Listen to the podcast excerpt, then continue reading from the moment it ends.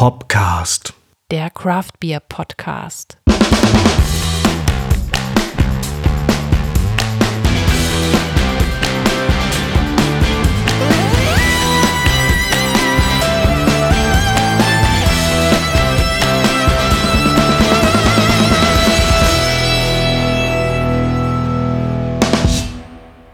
Hallo und herzlich willkommen zur elften Folge von Hopcast, dem Craft Beer Podcast aus Hamburg. Wir sind Stefan und Regine. Ja, hallo. Ähm, wir freuen uns, dass wir eine neue Folge vom Hopcast heute aufliegen haben. Und wir haben für unsere Verhältnisse diesmal eine etwas längere Pause gehabt, weil wir ja von Arbeit abgehalten wurden, äh, uns um das Bier zu kümmern. Aber so ist das halt manchmal. Aber jetzt sind wir wieder am Start. Wir waren in Hannover und haben Kolja von der Mashsee Brauerei getroffen. Genau. Die eine oder der andere hat sicherlich inzwischen gehört, dass Kolja Giegler und Alexander Herold, die beiden Geschäftsführer vom Meshsee, sich inzwischen getrennt haben. Insofern haben wir uns nur mit Kolja Giegler getroffen. Und wir haben ihn in seiner Mikrobrauerei in einem Hannoveraner Gewerbegebiet besucht, genauer am Eisenwerk. Und dort entwickelt er die Rezepte für seine Biere und überträgt sie dann später auf die Anlage im bürgerlichen Brauhaus Wiesen bei Aschaffenburg. Der Mann ist ganz spannend. Der hat, äh, seine Biere sind seine Babys. Er hat definitiv eine, eine Berufsehre und deshalb hat er zu einer Karriere in einer großen Brauerei auch äh, ganz selbstbewusst Nein gesagt. Der möchte sein eigenes Ding machen, macht er auch. Er braut bevorzugt untergärige Biere. So ein klassisches IPA gibt es bei Mashsee nicht, wohl aber ein India Pale Lager. Und das ist schon ganz schön special.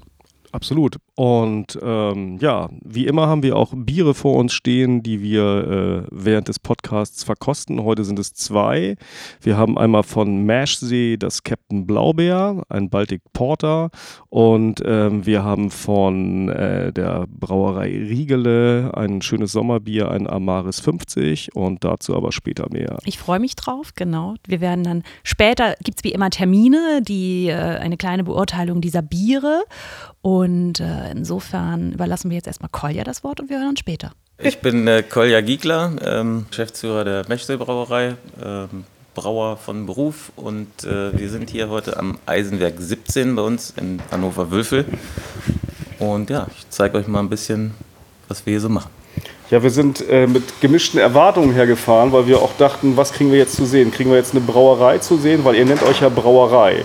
Also viele andere sagen ja gleich, wir sind ein Bierlabel, so, aber ihr sagt schon Brauerei, aber ähm, gebraut wird hier nicht, zumindest nicht in den großen Mengen. Genau, also Brauerei schon, weil wir ganz klar für uns den, den Anspruch und das Ziel haben, äh, eine Brauerei hier mal zu errichten in Hannover, vollwertig, äh, inklusive Abfüllung. Ähm, ich bin Brauer und mache das äh, natürlich mit der nötigen Leidenschaft. Mhm. Wir betreiben hier unsere kleine Versuchsanlage. Also alle Biere, die es von uns gibt äh, bisher in den Flaschen oder generell, die wir, die wir ganzjährig zur Verfügung haben, sind über diese kleine Anlage hier entwickelt worden mhm. und äh, die läuft und läuft. Also insofern könnten wir uns auch Mikrobrauerei nennen, aber dann müssten wir uns irgendwann umbenennen. Also machen wir es gleich so. ähm, ja, wobei ich es wichtig finde, äh, da mit offenen Karten zu spielen. Mhm. Also wir haben es auf unseren Bieretiketten stehen, dass wir aktuell eben äh, in der Wiesener Brauerei brauen und kein, über keine eigene Brauerei äh, verfügen bisher. Äh, verwerflich finde ich es nicht. Wichtig ist, dass man es offen und ehrlich kommuniziert. Ja, auf jeden Fall. Na, es gibt ja eine nicht unwichtige Brauerei namens Mikkeler, die äh, darauf ja nun mal auch ein ganzes Modell gegründet hat, auf dem Gypsy-Dasein. Ja. Insofern Aber ich sehe hier auch Malz und so, das ist aber auch die, die Menge, die ihr für eure äh, eigenen Sude hier benutzt, oder? Äh, genau. Hm? Ja, äh, zum Teil äh, ist es auch für äh, unsere Rezepturen, die wir dann in Wiesen brauen, ähm, so ein paar englische Spezialmalze, gerade für unsere Porter äh, die dann auch hier lagern, aber wie man sieht, ist es überschaubar. Das ist eher und für die kleine Anlage. Bist du denn im Brauprozess anwesend, wenn die da brauen ja. oder immer ja. so? Okay. Ja. Also das ist mir wichtig. Äh, das, ist, das sind meine Babys und mhm. die gibt man halt ungern außer Hand. Also ja, natürlich, natürlich äh, wissen die dort vor Ort auch, was man tut und wie man Bier braut, aber ähm, ja, mir ist es eben wichtig, die Dinge da selbst in die Hand zu nehmen. Also Abfüllung, äh, Brauen, diverse Arbeiten drumherum. Ich bin eigentlich alle acht bis zehn Tage, würde ich sagen, dort vor Ort. Mhm. Das heißt, du hast einen guten Kilometerstand ja. auf deinem Fahrzeug. Also ich denke mal 40, Wo sind wir da 40, 40 kommen locker zusammen im Jahr. 40.000. Und sag mal, wenn du jetzt sagst, äh, ihr habt die hier ausprobiert auf der, der eurer kleinen Anlage, ist das immer total einfach, die auf die große Anlage zu übertragen? Äh, ich sage mal, je besser man beide Anlagen kennt, desto einfacher ist es. Ja. Äh, wir haben zwischendurch ja mal gewechselt. Wir haben die ersten eineinhalb Jahre bei der Rupp Brauerei hier im äh, Umland gebraut, ähm, sind dann nach Wiesen gewechselt. Also du hast ein anderes Wasser, du hast eine andere Anlage, die Hopfenausbeute verändert sich, all solche Dinge, die man natürlich vorher nicht genau vorhersagen kann. Das heißt, wir hatten dann schon so eine kleine kleine Änderung mal im Bier drin, aber mit jedem weiteren Sud kommst du dann der Sache näher und äh, wie gesagt, je häufiger man auf so eine Anlage gebraut hat, desto eher kennt man ihre Eigenarten und kann die im Vorfeld, wenn man beide Anlagen kennt, eben diese, diese Dinge entsprechend anpassen. Hm. Also eins zu eins wird es nie äh, ja. rauskommen, das ist, das ist glaube ich klar, äh, schon allein des Wassers wegen. Aber auch die Anlage, es spielt alles eine Rolle. Jede, jede Verrohrung, jeder Bogen äh, hat irgendwo äh, Einfluss auf den geschmacklichen Ausgang des Bieres. Ja. Ist tatsächlich so. Ja, die Sache ist komplexer, als sie aussieht am Ende. ja. Oder als es in so einem Buch rüberkommt. Du sagtest gerade eben, das sind so deine Babys. Wir sehen ja hier in schönen Kartons äh, verpackt auch deine Babys. Unter anderem das jüngste, glaube ich, Love and Ace. Das genau. sah ich auf eurer Homepage, euer, euer frischester Zuwachs. Ich finde das ganz spannend. Äh, du bist ja Du hättest ja eigentlich auch schon ganz woanders brauen können. Ne? Du hast dich ja ganz bewusst entschieden, äh, wieder eine Stufe kleiner zu gehen und nicht in einem großen Konzern mitzuarbeiten, weil du so eine Beziehung Richtig. zu deinem Produkt hast, oder? Erzähl mal. Ja, das auf jeden Fall. Ähm, ich glaube, ausschlaggebend war für mich, äh, dass ich während meiner Lehrzeit äh, mitbekommen habe, wie die InBev damals noch, also heute AB InBev, Anheuser Busch, größter Braukonzern der Welt, die Brauerei schließen wollte von hier auf jetzt. Man hat also auf Welche der, Brauerei war das? Die Wolters, Hofbrauhaus Wolters in Braunschweig. Wo du gearbeitet hast. Genau, und auf der Weihnachtsfeier äh, stellte sich dann der äh, Deutschland Human Resources Chef vor die versammelte Mannschaft und sagte übrigens, im nächsten Jahr wird die Brauerei geschlossen. Also man kann sich vorstellen, was da, Welche sensible Kommunikation. Was da los war, ohne, ohne Vorankündigung. Äh, das war wirklich ein Schlag und äh, ich musste mir nun in der Rolle des Lehrlings da nicht unbedingt Sorgen machen, aber wenn man gesehen hat, wie das den, mhm. den alten Brauern da ans Herz gegangen ist, war schon, war schon hart. Und äh, ja, im Prinzip ist da für mich die, die Entscheidung spätestens getroffen gewesen, dass ich äh, mich nicht in einem Konzern sehe und äh, äh keine Nummer in, in irgendeinem Rad sein will, sondern ich möchte meine eigenen Sachen schaffen und äh, jetzt stehen wir hier hat irgendwie geklappt. Hast du mal in so einem Konzern gearbeitet? Also kannst du das wirklich beurteilen, ob dem so ist, dass du eine Nummer in so einem, in so einem großen Betrieb bist, ein Rädchen?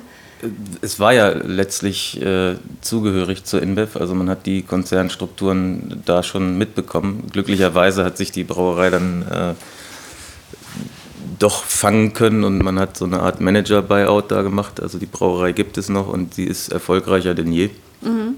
Also zeigt eigentlich, dass äh, das so ein skrupelloses Vorgehen äh, dieses, dieses Großkonzerns ist. Und äh, auch im Anschluss an meine Lehre habe ich dort noch weitergearbeitet als Betriebskontrolleur.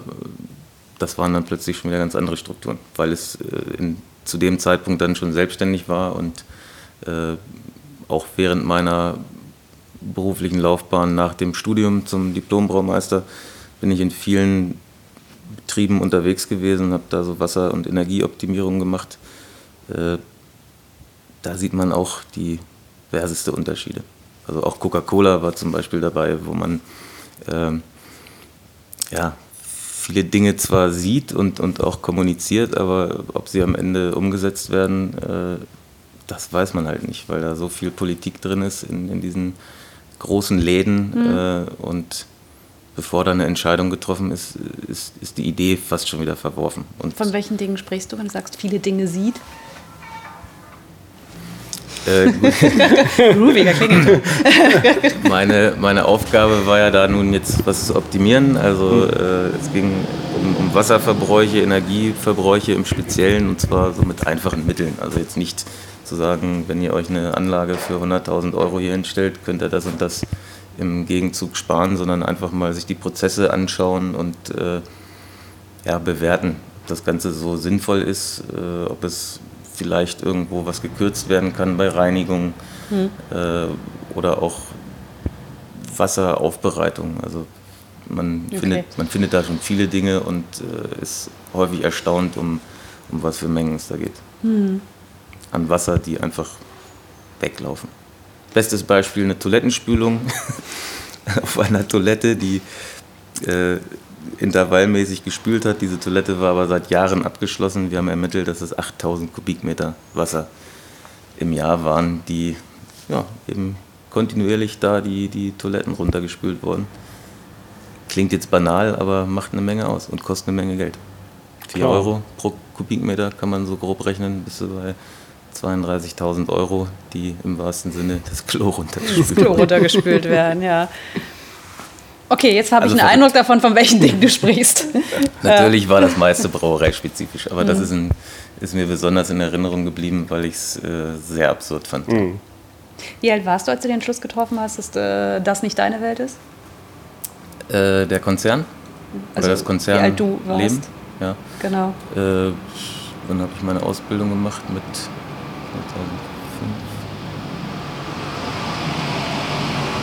Ja, jetzt müsste man rechnen können. 83, 93. Mit 21 habe ich meine Ausbildung angefangen und mit 22 stand das eigentlich für mich fest. Mhm. Also ich, jeder Brauer, glaube ich, träumt davon, eines Tages was Eigenes zu machen. Äh, das gehört zumindest bei denen, die das mit, mit einer gewissen Leidenschaft betreiben, dazu.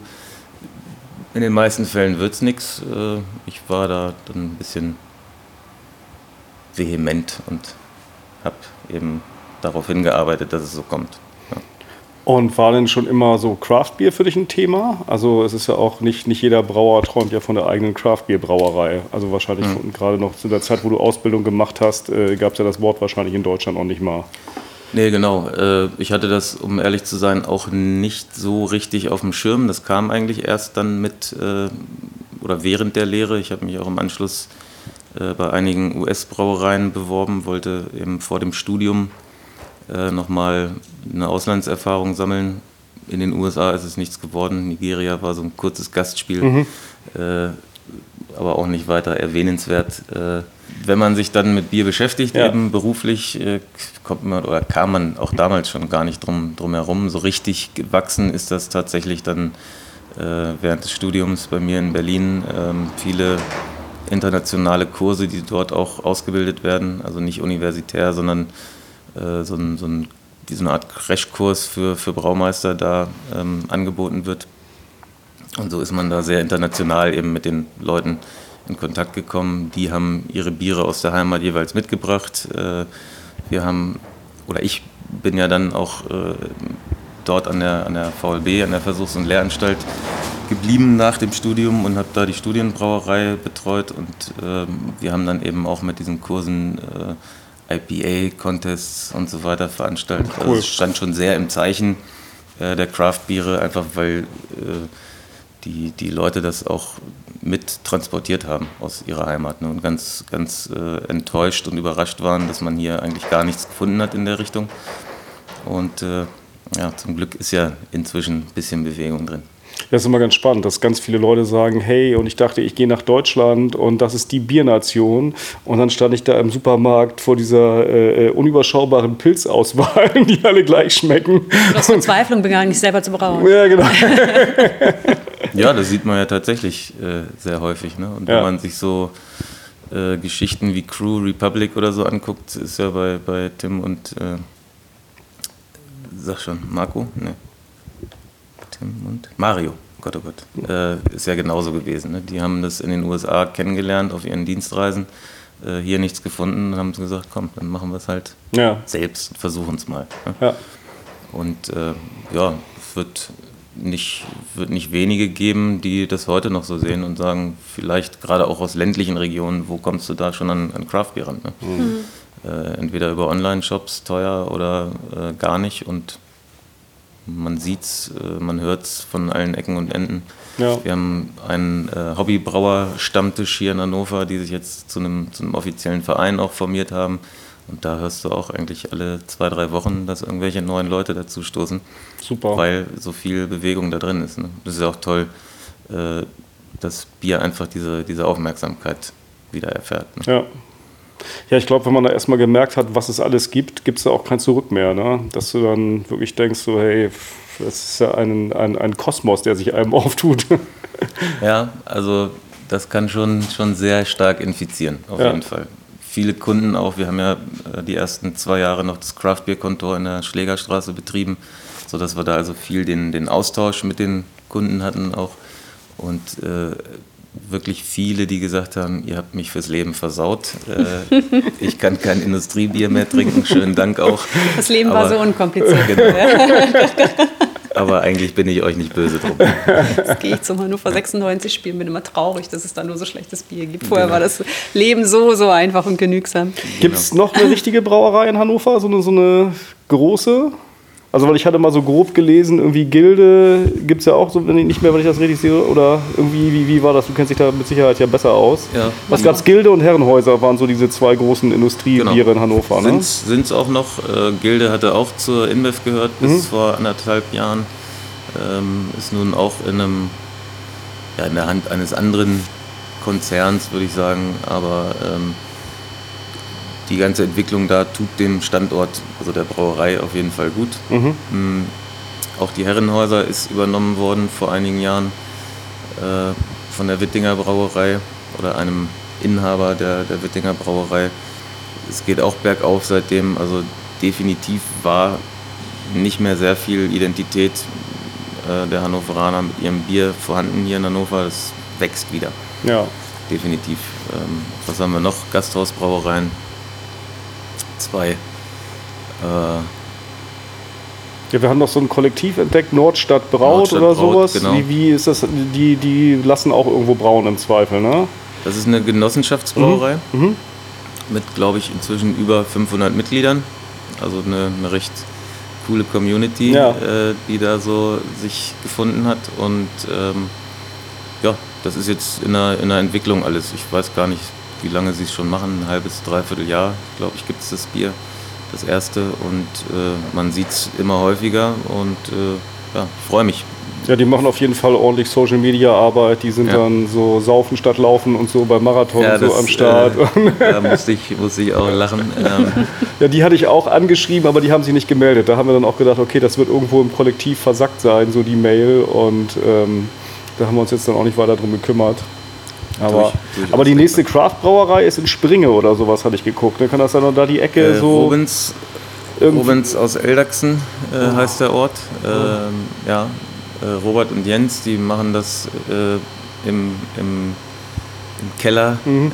des einen und haben sich da echt ein, ein, cooles Setup zusammengestellt. Inzwischen machen das auch schon, schon sehr lange. Ähm, glaube, seit 2007 gibt es die beiden schon. Mhm. Craft Beer war natürlich nicht von Anfang an ein Thema, aber äh, die machen echt tolle Biere, die beiden. Und äh, ja, also es, jeder, jede Brauerei, die eigentlich dazukommt, freut uns insofern, weil es für alle ein, ein Gewinn ist. Also es geht ja um Vielfalt dabei und keiner will jetzt für sich hier 100% Marktanteil anstreben. Ähm, das ist nicht das, worum es bei, bei Craft Beer geht. Also insofern äh, darf ruhig noch mehr Drehungen reinkommen. Wir hoffen sogar darauf, dass mehr passiert, damit einfach auch äh, vielleicht Hannover eines Tages mal als, als ja, entsprechend kreative Bierstadt angesehen wird. Mhm. Also sowas, was man bei euch in Hamburg sieht oder ähm, in Berlin eben äh, darf, darf gerne Hannover sich eine Scheibe von abschneiden. Bist du Hannoveraner? Nein. Aber du kommst aus der Gegend der Sprache nach zu urteilen. Ja, ähm, ich komme aus dem Raum Gifhorn. Das ist also zwischen Braunschweig und Hannover. Ja. Äh, ja, und bin hier zugezogen nach. Deswegen war der Weg dann nach Braunschweig natürlich auch nicht weit zum, zur Ausbildung. Genau. Ja. Ja. Die Entfernung ist etwa, etwa gleich. Hannover ist ein bisschen, bisschen weiter, aber ich kenne die Stadt seit äh, meiner Jugend oder auch Kinderzeit. Und äh, für mich war es daher keine, keine Frage, ob das der richtige Schritt hierhin ist oder nicht, sondern äh, ich habe mich gefreut, aus äh, Berlin dann nach sechs Jahren wieder ein bisschen näher Richtung Heimat zu kommen und äh, ja, fühle mich wohl hier. Hannover ist Bist schöner du- als sein Ruf. Bist du äh, wegen der Brauerei, also wegen Maschsee, nach Hannover Ja. gezogen? Okay. Der Beginn äh, von Maschsee oder Meschsee? Meschsee. Meschsee, Gerne. Meschsee, aber Gerne. Maschsee geht auch in Ordnung. Die meisten, die ich kenne, sagen Maschsee. Aber gut, Meschsee. Heute lernen wir es Also- dazu. Leute, Meschsee. äh, Meschsees Beginn ist ja eigentlich ein ungewöhnlicher, weil du hast es ja mit Alexander, Alexander Herold gemacht und ihr kanntet euch ja eigentlich gar nicht, oder? Ihr habt euch in Berlin kennengelernt und irgendwie funkte es ja anscheinend. Genau. Aber das ja. muss ja eine, eine schräge Zusammenarbeit gewesen sein am Anfang, wenn man sich erst so kennenlernt und dann arbeitet man schon zusammen und beide gründen ja, da geht es ja irgendwie auch um was. Ja, Oder also seid ihr beide so faktisch strategisch, dass das von Anfang an Es war natürlich äh, ein Stück weit, dass, dass sich beide die Frage gestellt haben. Ne? Will man da jetzt so reinstürzen sich oder ähm, wäre es nicht besser, man, man würde das mit jemandem machen, den man lange kennt? Aber nein, wir haben uns von Anfang an äh, gut verstanden, haben äh, gemerkt, dass, dass der eine das kann, was der andere gesucht hat. Äh, Alexander kann BWL und Zahlen und du kannst brauen. Vertrieb äh, hat er auch noch gemacht und ja, ich äh, der Brauer, genau. Ja. Ich habe mich ein bisschen auf den Termin gefreut, weil euer Trainingslager war ja irgendwie mein Einstieg in, in diese gesamte Geschichte. Tatsächlich? Äh, ja, ja, ich, ich, ich habe lange in Kiel gewohnt und Ja. da gab es einen Craftbeerladen, äh, den haben wir auch schon besucht für eine Folge. Und äh, er hat damals Mashsee äh, angepriesen, sagte, hier, das ist super für den Einstieg, immer gerne beim Tasting am Anfang genommen, was ja auch stimmt. Das ist ja Mhm. nicht sehr edgy, aber total gut, finde ich. Und das fand ich super. Und das war so der Start. Und ich kenne viele, denen es auch so ging, weil Ja, ihr ja ganz am Anfang dieser Bewegung mich, wart. Ja. Und nach dem Prototyp kam da ja außer euch nicht so viel Neues in dieser, in dieser Liga. Also Genau. insofern habe ich mich echt gefreut. Ja, und es war auch genau das, was wir eigentlich erreichen wollten. Ne? Ein Bier zu machen, was äh, schon aufzeigt, es geht anders, es geht äh, deutlich intensiver vom Geschmack her, aber nicht, nicht zu weit vom, vom Normalen weg. Ja, ungewöhnlich eigentlich, um ne? auch Leute mit einem Lager zu einzusteigen und äh, nicht mit so, also mit einem untergärigen Bier ist ja dann doch für so neue Kraftbiermarke ja fast äh, ungewöhnlich. Ja, also für mich war, war irgendwie wichtig, so die, die Einflüsse zu kombinieren. Also einmal die, die Entwicklung so im, im Craft-Bier-Bereich, aber auch dadurch nicht die deutschen Bierstile oder das, das deutsche Brauwesen äh, zu vernachlässigen. Ne? Ähm, das haben wir bis heute durchgezogen. Das ist alles untergärig, was wir brauen und äh, ja, bezeichnen uns eben so als, als Lagerbrauer und äh, Plan ist schon auch in die Obergärigkeit hier und da mal äh, reinzuschielen, aber insgesamt.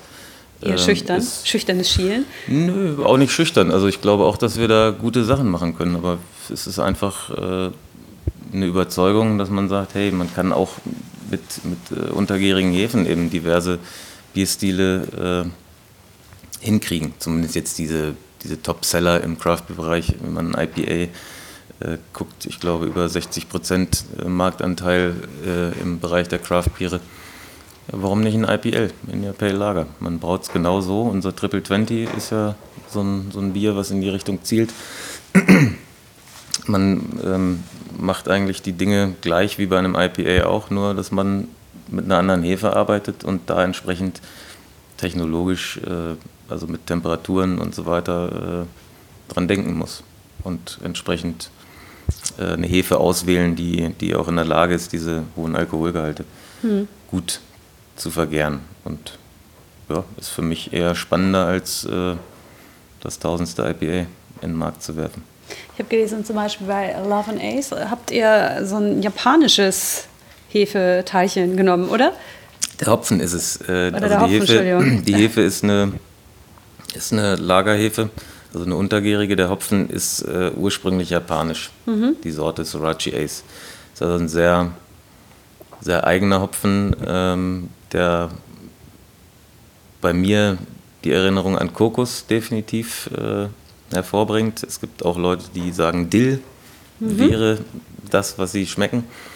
Äh, Also insofern auch ein recht spannender Hopfen und, und diese, diese Note, wenn wir jetzt mal beim Kokos bleiben, ist halt einzigartig. Es gibt kein, keine Hopfensorte, die äh, in diese Richtung geht. Und äh, insofern finde ich den super spannend. Wir haben ja mal das Schoko damals gebraut. Das war ein ähm, ja, so, ein, so ein Bernsteinfarbenes Bier, würde ich sagen, dunkler Bernstein. Äh, eben auch schon mit diesem Sorachi Ace Hopfen und Kakaobohnen. Mhm. Die Kombination passt sehr gut. Ähm, das Bier dürfen wir aktuell leider nicht mehr brauen, weil wir in Aschaffenburg oder bei Aschaffenburg in Wiesen in der bayerischen Landesgrenze sind und da sind solche äh, Spielchen wie mit äh, extra Zutaten nicht erlaubt generell. Mhm. In allen anderen Bundesländern schon, in Bayern natürlich nicht, wie das so ist. Und äh, ja, ich hatte aber diesen Hopfen äh, vertraglich mir gesichert und das, der gezählt zu den teuersten äh, tatsächlich am Markt. Und irgendwas musste mit diesem Hopfen passieren. Und da ich ihn so sehr schätze, ähm, dachte ich, Mensch, wir versuchen es mal in einem, in einem Schwarzbier. Ähm, bisher habe ich ihn immer nur in hellen Bieren, also von Brooklyn zum Beispiel, wenn man das äh, Sorachi Ace kennt, so eine, so eine Champagnerflasche. äh, auch ein sehr tolles Bier, ähm, aber wie gesagt, immer, immer nur in, im hellen Bier gesehen und, und geschmeckt und äh, habe dann hier mal eine kleine Versuchsreihe gestartet und war begeistert und somit war das Love and Ace geboren. Das ist immer schön, wahrscheinlich, wenn man sein eigenes Produkt testet und äh, von sich selber sagen kann, mein Bier begeistert mich. Kommt nicht allzu oft vor. Ist das so? In, in, dem Fall schon und äh, ja, umso, umso schöner sind Himmel, dann... habe ich das gut gemacht. Nee, also das würde ich jetzt nicht als... Äh, Selbstbeweihräucherung oder so darstellen, sondern nee, man freut sich einfach, dass hm. äh, da sowas, sowas Schönes dann bei rausgekommen ist, ja, was, einen so, auch, was einen so äh, glücklich macht. Ja, so ein, ich liebe es, wenn mein Plan oder wenn ein Plan funktioniert. Ja, es ist ein Experiment, ist ja genau. toll. Ganz genau. Eine gute Nase. Wo, wo seid ihr denn vom, vom Ausstoß her mittlerweile? Äh, Im letzten Jahr haben wir 1100 irgendwas Hektoliter gemacht, ist also nicht noch nicht die Welt, aber äh, man kommt schon über die Runden damit. Äh, natürlich soll es weitergehen, das ist mhm. gar keine Frage. Aber das ist momentan, glaube ich, eine, eine, Größe, in der sich viele befinden. Ja. Ähm, ja.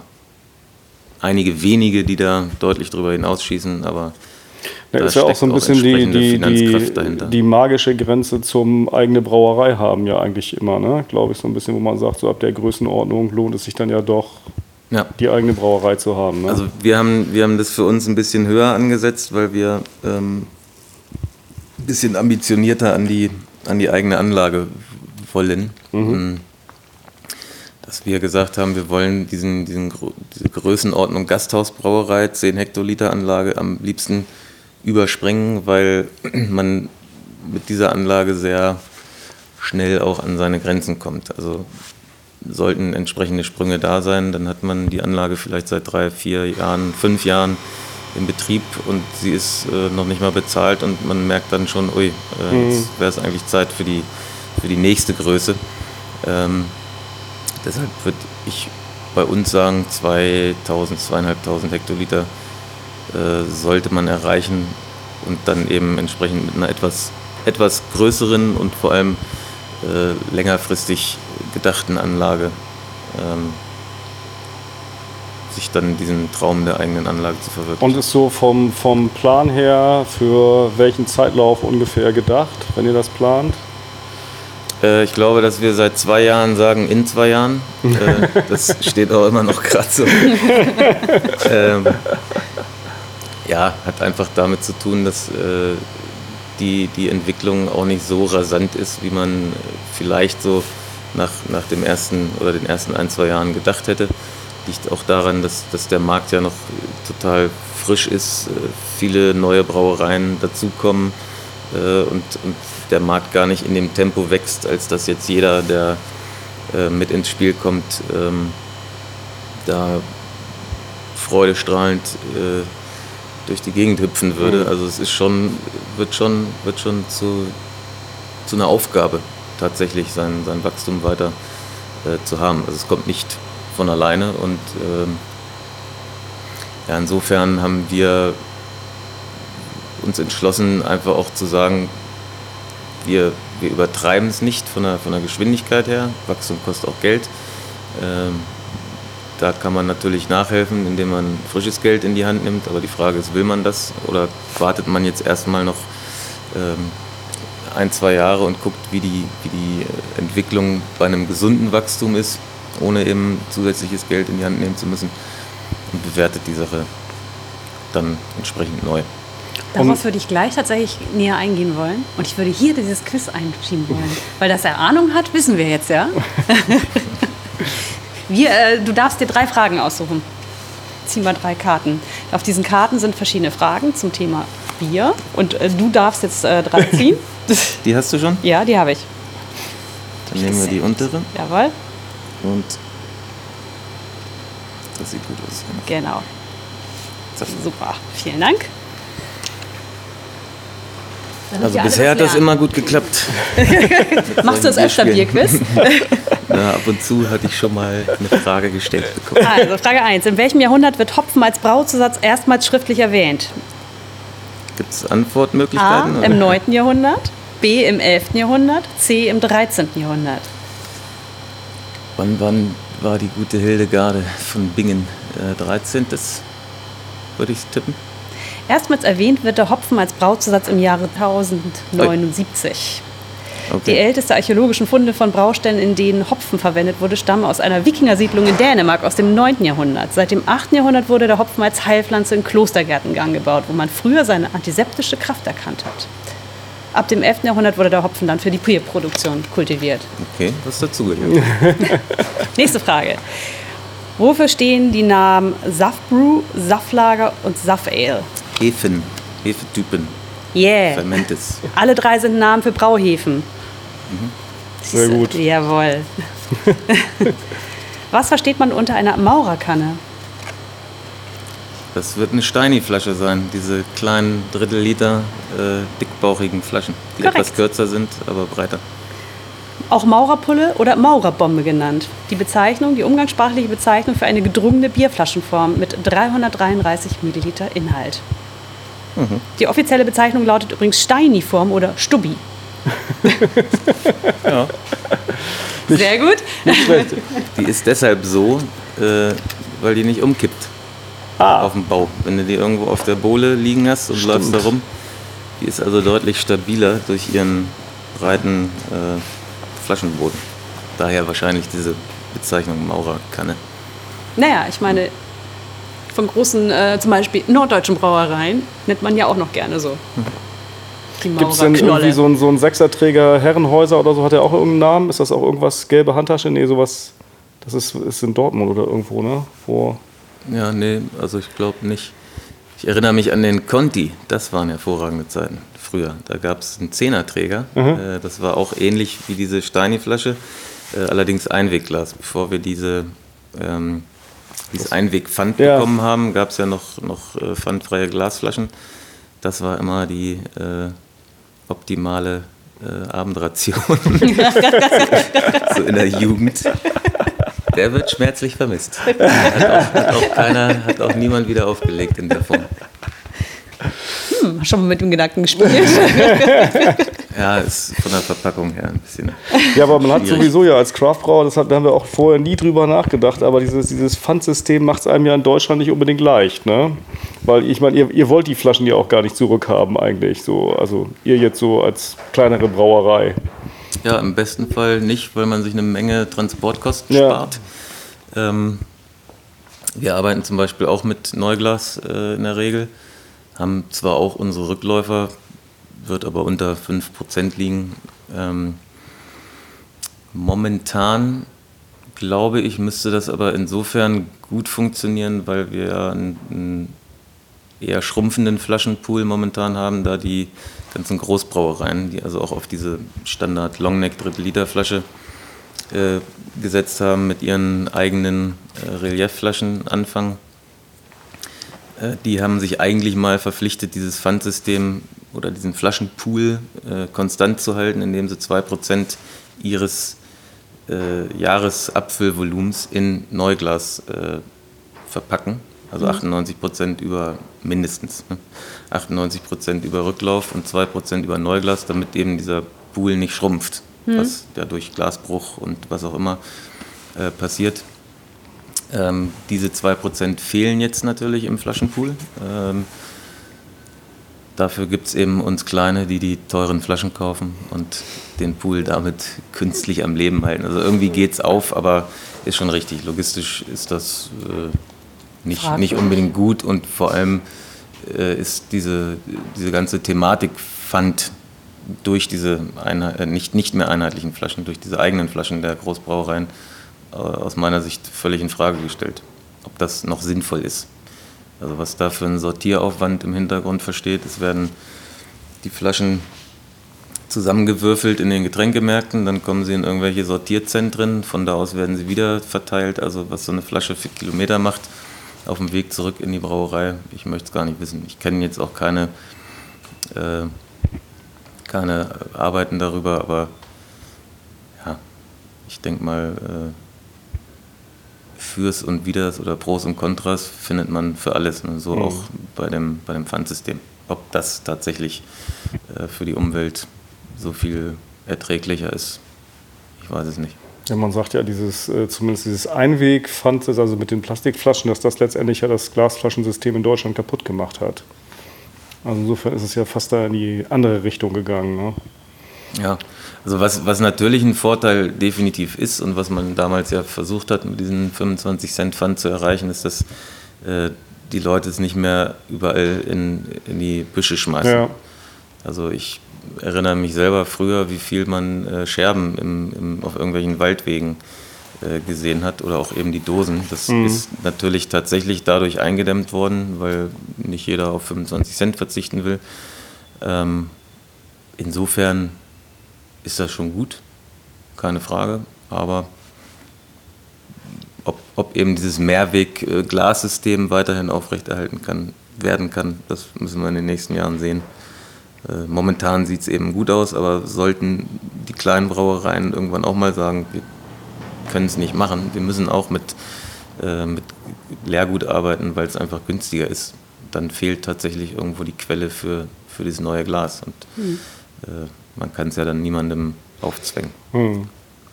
Auch eine spannende Geschichte für die nächsten Jahre. Und bei euch immer in zwei Jahresrhythmus gedacht. In den nächsten zwei Jahren wird das und das passieren. ihr, hattet, ihr habt angefangen mit dem Gedanken, dass es äh, immer gut ist, einen eigenen Laden zu haben, euer Kontor damals. Mhm. Äh, einfach, weil man A, natürlich den Austausch hat, das Feedback der Leute, die da kaufen. Und B, habt ihr, glaube ich, gedacht, ihr habt einfach die größte Marge, wenn ihr am meisten euer Bier selber verkauft. So, dann habt ihr selber den Gewinn. Das hat sich ja nicht so richtig ausgezahlt, wie ich gelesen habe. Ihr habt eure Strategie ja jetzt geändert.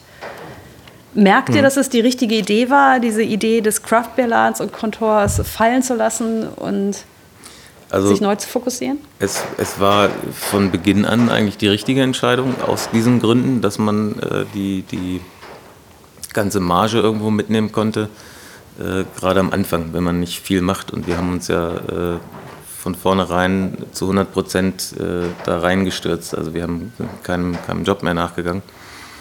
Und, ähm, Was übrigens sehr mutig war, by the way, muss man sagen. Ja, man muss überzeugt sein gleich von, beide. Dem, von dem, was man vorhat.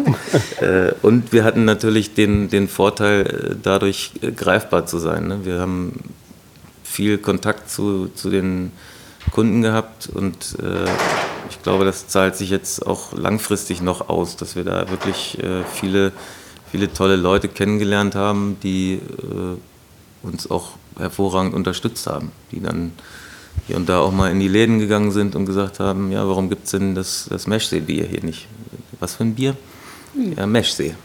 Kennt ihr die nicht? Und äh, so sind dann eben auch ruckzuck andere äh, Märkte und, und Getränkehändler auf uns aufmerksam geworden, was letztlich auch dazu geführt hat, dass wir, dass wir relativ schnell hier uns in, in Hannover zumindest breit machen konnten ähm, mit den Bieren und darüber hinaus dann eben auch überregional der, die Nachfrage gewachsen ist. Also es war schon die richtige Entscheidung, finde ich, ähm, diesen Laden zu machen, wobei wir uns relativ früh eigentlich der Sache bewusst waren, dass wir irgendwann, wenn es gut läuft mit der, mit der eigenen äh, Marke, den eigenen Bieren, dass man dann äh, sich entscheiden muss. Und für uns war eben dann die Entscheidung, äh, uns komplett davon zu trennen, um nicht mehr gedanklich da mit äh, involviert zu sein. Es wurde einfach zu viel. Es waren auch zwei völlig unterschiedliche Dinge. Zum einen äh, Bier produzieren, Aufbau der eigenen Marke äh, gegenüber Verkaufen von Bier anderer Brauereien. Also wir haben mhm. mit zwei Mann das Ganze ja gemacht und gemerkt, hey, äh, es geht so viel Zeit drauf, ähm, äh, Biere auch von anderen Brauereien zu verkaufen. Uns fehlt aber im Umkehrschluss völlig die Zeit für die eigene Marke, ist doch irgendwie bekloppt. Also äh, war für uns dann der Schritt wichtig und richtig. Äh, wir haben das gut weggesteckt. Also, äh, wann, seit wann genau ist der Verkauf für die Bühne? Einmal für die Hörer. Äh, wir haben, wir sind wieder bei zwei Jahren. Am, an diesem Freitag wird Zweijähriges gefeiert. Ja. Also Zweijähriges unter der neuen Führung mhm. im Craft Beer Kontor. Und äh, letztlich ist es für alle ein Gewinn. Also es gibt weiterhin den Laden, die, die Kunden freuen sich. Äh, Janina, die das weitermacht, macht einen hervorragenden Job, ist äh, Biersommelier inzwischen und hat da das Angebot auch entsprechend erweitert. Trotzdem ist der Laden nach wie vor unzertrennlich mit Meshsee verknüpft, auch bei den Leuten. Also äh, ja, es ist toll, toll zu sehen und äh, macht, macht echt Spaß auch äh, nach wie vor, sich da blicken zu lassen und eben an seiner alten Wirkungsstätte mal das ein oder andere Bier zu trinken. Ähm, insofern würde ich sagen, in dem Fall alles richtig gemacht. Mhm. Wir haben jüngst äh, die Jungs von Lillebräu besucht, mhm. die äh, jetzt ja auch gerade eine Brauerei auf die Beine stellen, die aber einen ganz bewussten lokalen Faktor haben. Die sagen so, wir, wir safen erstmal Kiel als unsere Stadt, wir sind das neue Kieler Bier. Und so weit über diese Region hinaus denken die gar nicht so. Also, wie sieht es bei euch aus? Ich habe das Gefühl, ihr wollt schon raus in die Welt. Äh, naja, wir haben mit dem Namen ja hier auch klar einen Bezug zu Hannover hergestellt. Ne? Äh, uns war auch klar, dass der Hannoveraner nicht Meschsee, sondern Maschsee sagen wird, ist klar. Verdammt. Äh, allerdings durch das fehlende C ist es ein Fantasiename und wir konnten es in irgendeiner Form schützen. Also ist er auch schon mal gut gelaufen. Ähm, aber nö, ich würde sagen, überregional, das ist eigentlich äh, passiert. Irgendwie. Also wir haben es nicht groß forciert. Mhm. Äh, und machen das auch aktuell nicht. Also wir haben Großhändler, mit denen wir, mit denen wir zusammenarbeiten, die auch tolle Arbeit leisten und uns entsprechend äh, auch in, in Läden reinbringen. Und ähm, ich glaube, dass unser Vorteil einfach ist, dass wir die ja, gut trinkbaren Biere haben und nicht, nicht irgendwo nach höherem in Form von 8, 9, 10 Prozent Alkohol momentan streben. Das soll natürlich alles noch passieren. Es Gar juckt dir ein bisschen in den Finger, ne? Es, juckt tatsächlich. äh, ist allerdings momentan in der Konstellation ein bisschen, bisschen schwierig. Ähm, ja, also insofern sagen wir es mal so, wir, unsere, unsere Aufmerksamkeit gilt schon mehr hier der Region Hannover. Äh, und überregional, wie gesagt, passiert oder ist bisher vieles einfach passiert. Wo wir natürlich sehr, sehr froh und glücklich drüber sind. Äh, aber ich würde jetzt nicht sagen, dass wir danach streben, äh, möglichst weit uns in kürzester Zeit zu verbreiten. Ihr gebt dem Ganzen ja auch Zeit, sagtest du. Genau. Und eure Biere, also ihr habt so, so, so von der Linie her, ihr habt also das, das Trainingslager und das, das Beverly Pills das sind so die, die, die äh, eure zwei ständigen und ihr habt noch diese, diese, diese Baltic Porter Geschichten, da gibt es diverse unterschiedliche. Die sind auch teilweise saisonal, ne? oder wie ist das? Ähm, wir haben Trainingslager Beverly Pilz, richtig. Das sind auch die stärksten Biere natürlich, mhm. weil sie die hohe Trinkbarkeit haben. Ja. Äh, dann haben wir das Triple 20. Das ist eben so ein, so ein untergärige IPA, also IPL-Version äh, mit 6,8% Alkohol. Das geht dann schon ein bisschen, bisschen weiter. Äh, und ja, wir haben drei Porter inzwischen, äh, mhm. die allerdings aktuell ganzjährig verfügbar okay. sind. Mhm. Ähm, wir haben halt mit dem Hafensänger ähm, mal angefangen und ich habe dann festgestellt, dass diese milde Hopfenbittere, die, die dieser Porter hat, einfach ähm, eigentlich ja hervorragend auch mit, mit äh, Kalthopfung funktionieren könnte. Was ich bei Black IPAs nicht mag, ist, dass sie sehr häufig sehr übertüncht sind. Man hat also die Röstmalz bittere oder Röstaromatik der dunklen Malze plus dann äh, dem Versuch, dem Ganzen noch die Hopfenkeule oben drauf zu setzen, finde ich häufig too much und spricht mich nicht so an. Und beim mhm. Hafensänger hatte ich das Gefühl, hey, mh, hm, eigentlich stopft niemand einen Porter kalt, warum machen wir das nicht mal? Und so war eben Captain Blaubeer dann geboren als Idee und das ist alles der Hafensänger im Grunde, nur dass wir dann äh, während der Reifung des Bieres aufteilen und entsprechend mhm. äh, einige oder Teilmengen dann eben nochmal mit Kalthopfen, Kalthopfung versehen. Captain Blaubeer ist eben der Hallertauer Komet und äh, beim Love and Ace der Sorachi Ace. Mhm. Und ihr habt eine Kollaboration mit Buttership. Genau. Ähm, ja, da ist uns irgendwann mal eines Nachtens äh, die Sicherung durchgebrannt, wollte ich gerade sagen. Nee, so schlimm war es nicht, aber äh, wir haben, hatten die Idee, einfach ein, ein, etwas kräftigeres Pilz zu brauen und das Ganze dann so als Imperial Pilz äh, in Umlauf zu bringen. Als wir uns dann gefragt haben, wie, wie soll das Kind denn heißen, äh, blieb eigentlich nur Moonshine, weil wir das in einer ähm, Nacht von Sonntag zu Montag gebraut haben.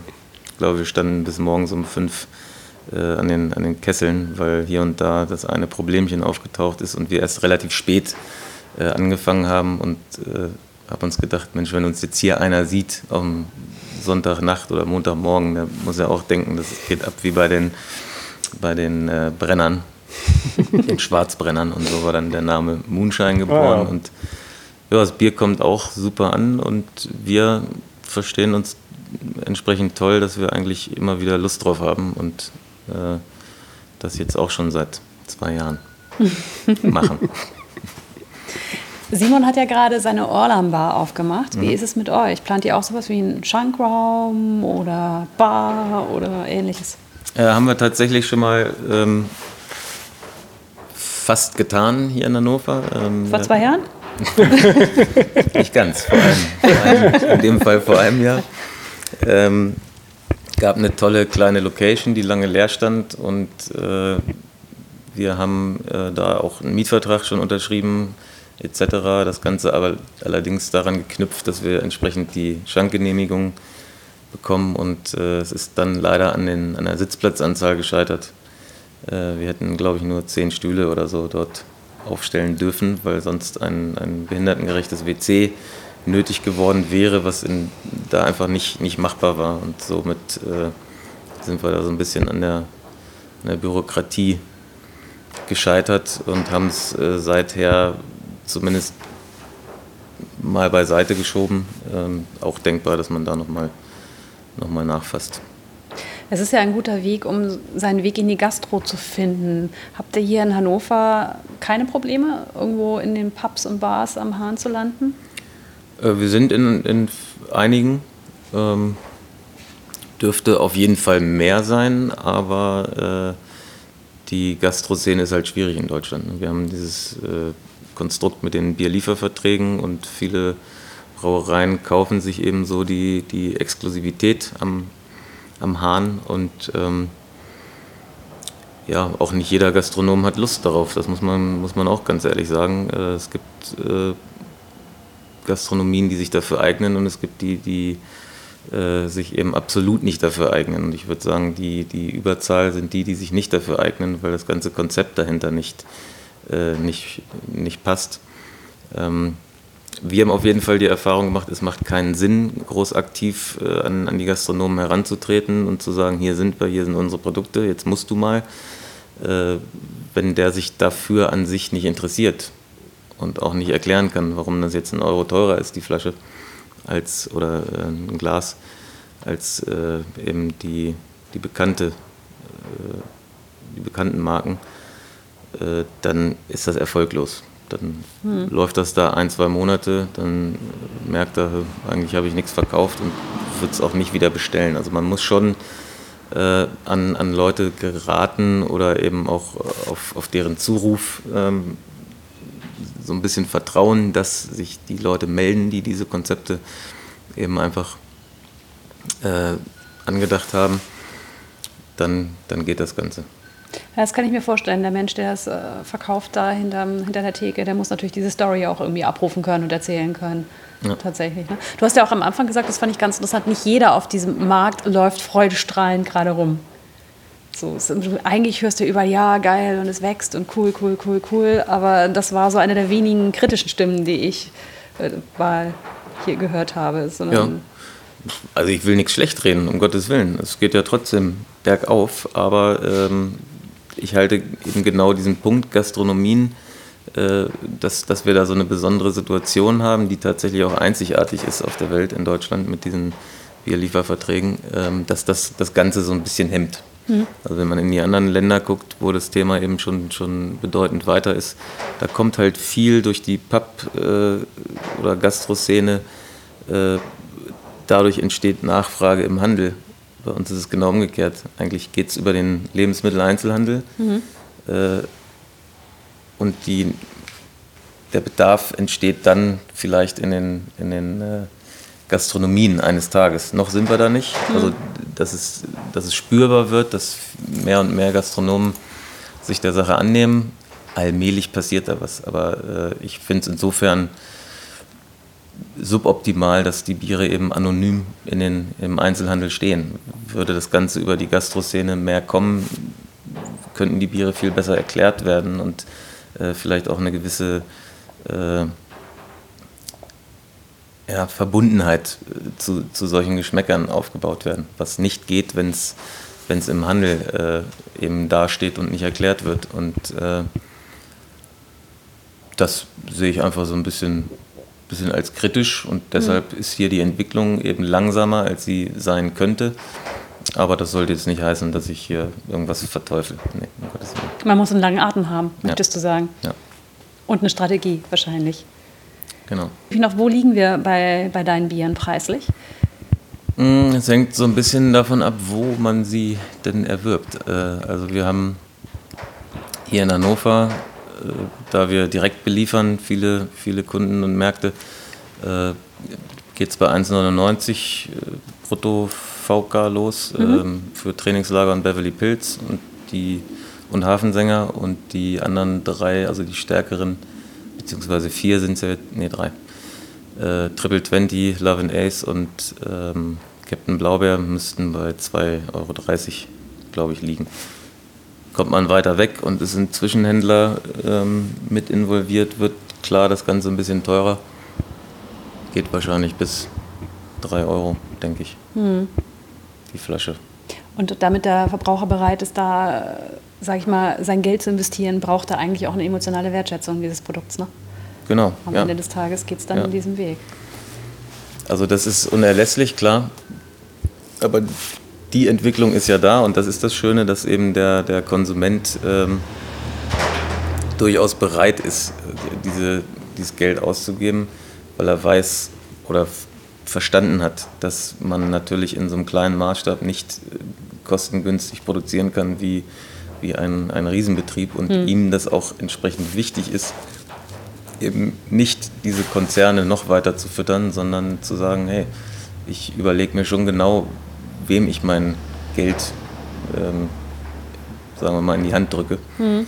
Und deshalb ähm, hat Craft Beer eben auch so viel mit äh, Authentizität zu tun. Noch eine Frage. Wie kommt man auf den Namen Hafensänger in Hannover? Ah. Sagen wir doch immer ehrlich. Kommen, das ist doch Quatsch. Wie kommen wir auf die anderen Namen? Das ist alles Quatsch. äh, ich finde, man sollte sich nicht zu ernst nehmen und äh, ich glaube, bei allem, was wir machen, schwingt immer so ein bisschen äh, Selbstironie auch mit und äh, ja, wir haben ja so ein bisschen geflaxt auf dem Rückenetikett, dass die äh, dass es so schwarz ist wie die Tiefen äh, des, des hannoverschen Maschsees. Äh, ich glaube, zwei Meter hat er an der tiefsten Stelle.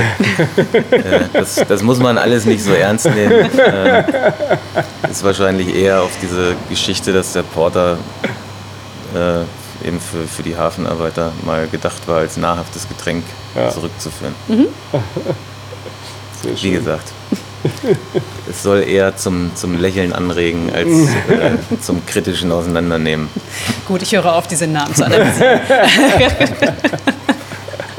Letzte Frage. Genau, was, was wäre, wir, wir haben immer eine, eine Abschlussfrage. Ähm, wenn du die, die klassische einsame Inselfrage, du wirst auf eine einsame Insel verschlagen und darfst ein Bier mitnehmen und davon so viel, wie du magst, also für die nächsten Jahre sozusagen. Welches wäre so das Bier, wo du sagen würdest, das ist das, was ich die nächsten Jahre trinken möchte, wenn es kein anderes gibt? Die Frage ist äh, einfach nicht eindeutig zu beantworten. Also wenn ich jetzt aus unserer Palette hier wählen sollte, mhm. würde ich glaube ich aktuell äh, tatsächlich das Moonshine wählen, weil ich gerade in so einer Phase bin, wo ich das besonders mag. Ja. Und ähm, wenn du so, so, hast du ein Lieblingsbier, wo man sagen würde, so dass das ist mein Lieblingsbier, also wo man tatsächlich so, was weiß ich, im Craftbierladen steht und denkt so, heute habe ich richtig was geschafft, heute gönne ich mir was, dann kaufe ich mir mal eins so. Gibt's das bei dir?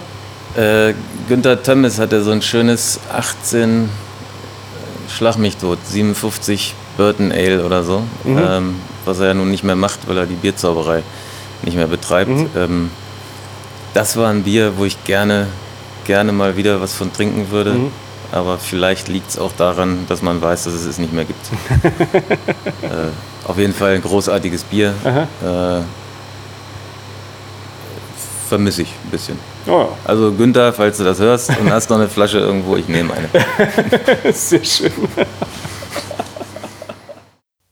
Der Kolja von Meschsee.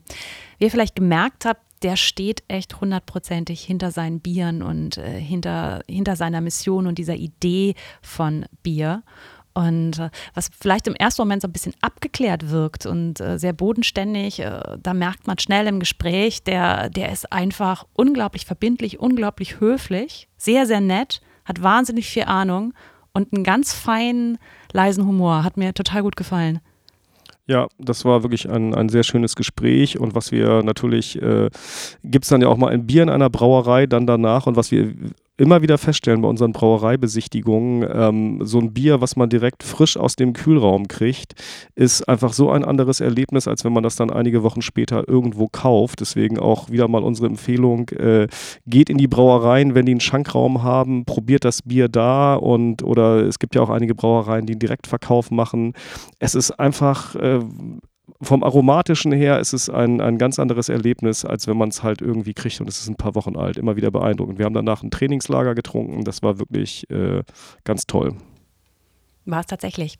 Er hat uns dann natürlich auch Biere mitgegeben, unter anderem äh, das, was vor uns steht, der Captain Blaubeer. Geiles Bier. Es ist ein Baltic Porter, kalt gehopft Schaum, ein ganz dunkel, feiner Schaum, die Farbe dunkelbraun, also kein tiefschwarzes. Vom Geruch her ein bisschen malzig, leichte Zitrusnote kommt da in die Nase. Also vom Geschmack her würde ich sagen, es ist erstmal vollmundig. Also Porter, vollmundig, ganz klassisch. Und äh, malzig, tatsächlich diese Röstaromen kommen durch. Und im Abgang schlägt dann doch noch diese Blaubeere zu. Mhm. Ja. Geiler Stoff. Ja, und wir haben ja auch noch das äh, Amaris 50 von, ähm, von Riegele. Das ist tatsächlich auch, finde ich, ein sehr schönes Sommerbier, auch vielleicht gerade passend zur beginnenden Fußball-WM. Und ähm, ja, da hatten wir erstmal so vom, vom Geruch her ein bisschen ja, Zitronenlimonade. Ich musste auch so ein bisschen an, an Almdudler denken.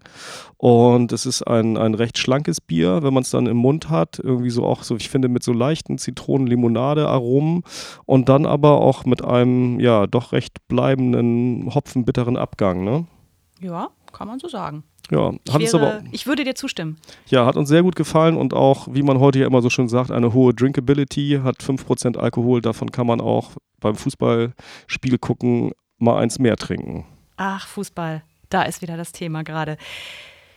Fußball haben wir in den Terminen, die jetzt folgen, tatsächlich nicht. Da äh, gibt es so viele Möglichkeiten, äh, überall derzeit live zu schauen. Da haben wir uns jetzt nicht so drauf gestürzt.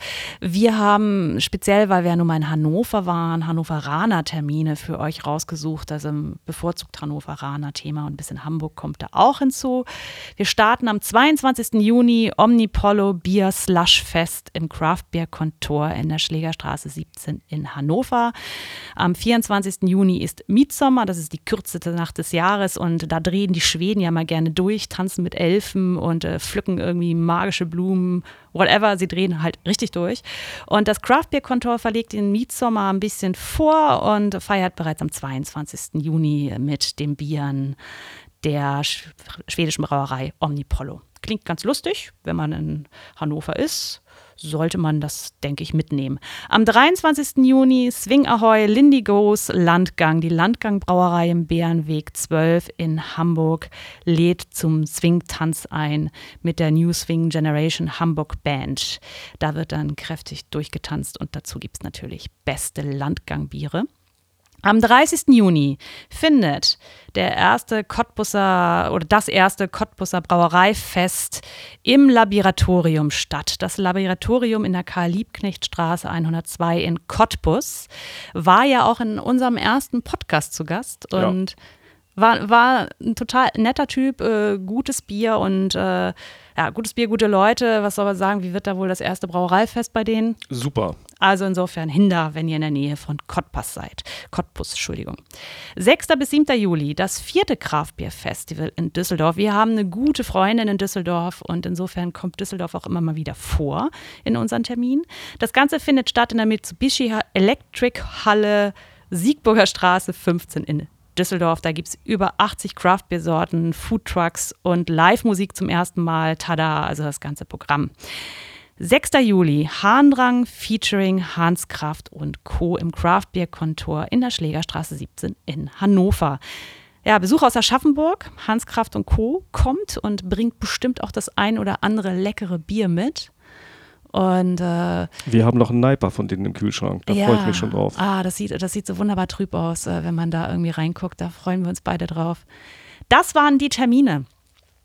Und was haben wir noch? Äh, Thema Newsletter. Thema Newsletter, genau. Abonniert den, äh, der spammt euch nicht zu. Der kommt einmal im Monat und bringt immer frische Bier-News. Klar, auch von uns, was haben wir vor, aber eben auch Infos aus der Szene, kleine Interviews und auch äh, kleine leckere Specials, sowas wie Gewinnspiele und Co. Äh, sind da immer mit dabei. Also geht auf unsere Seite www.hopcast.de mit 2H. Da findet ihr den Newsletter ganz einfach abonnieren und einfach mal testen, wenn es nicht gefällt, führt der Weg da auch immer wieder raus. Da könnt ihr ganz, ganz, ganz einfach auch rausklicken und dann seid ihr nicht mehr dabei. Wäre aber schade, wie gesagt, lohnt sich. Und jetzt bin ich durch. Hast du noch was zu sagen? Ja, wir haben ja heute Freitag, den 15. Juni, an dem wir das hier aufnehmen. Und wer es vielleicht heute noch hören sollte, die Bundhausbrauerei macht äh, an ihrem Schankraum in Wilhelmsburg ein Brauereifest, wo sie von, ich glaube, zehn verschiedenen Hamburger Brauereien Biere am Hahn haben. Da fahren wir heute Abend hin, freuen uns schon drauf. Das wird bestimmt super. Ansonsten sagen wir Tschüss und bis bald. Ahoj!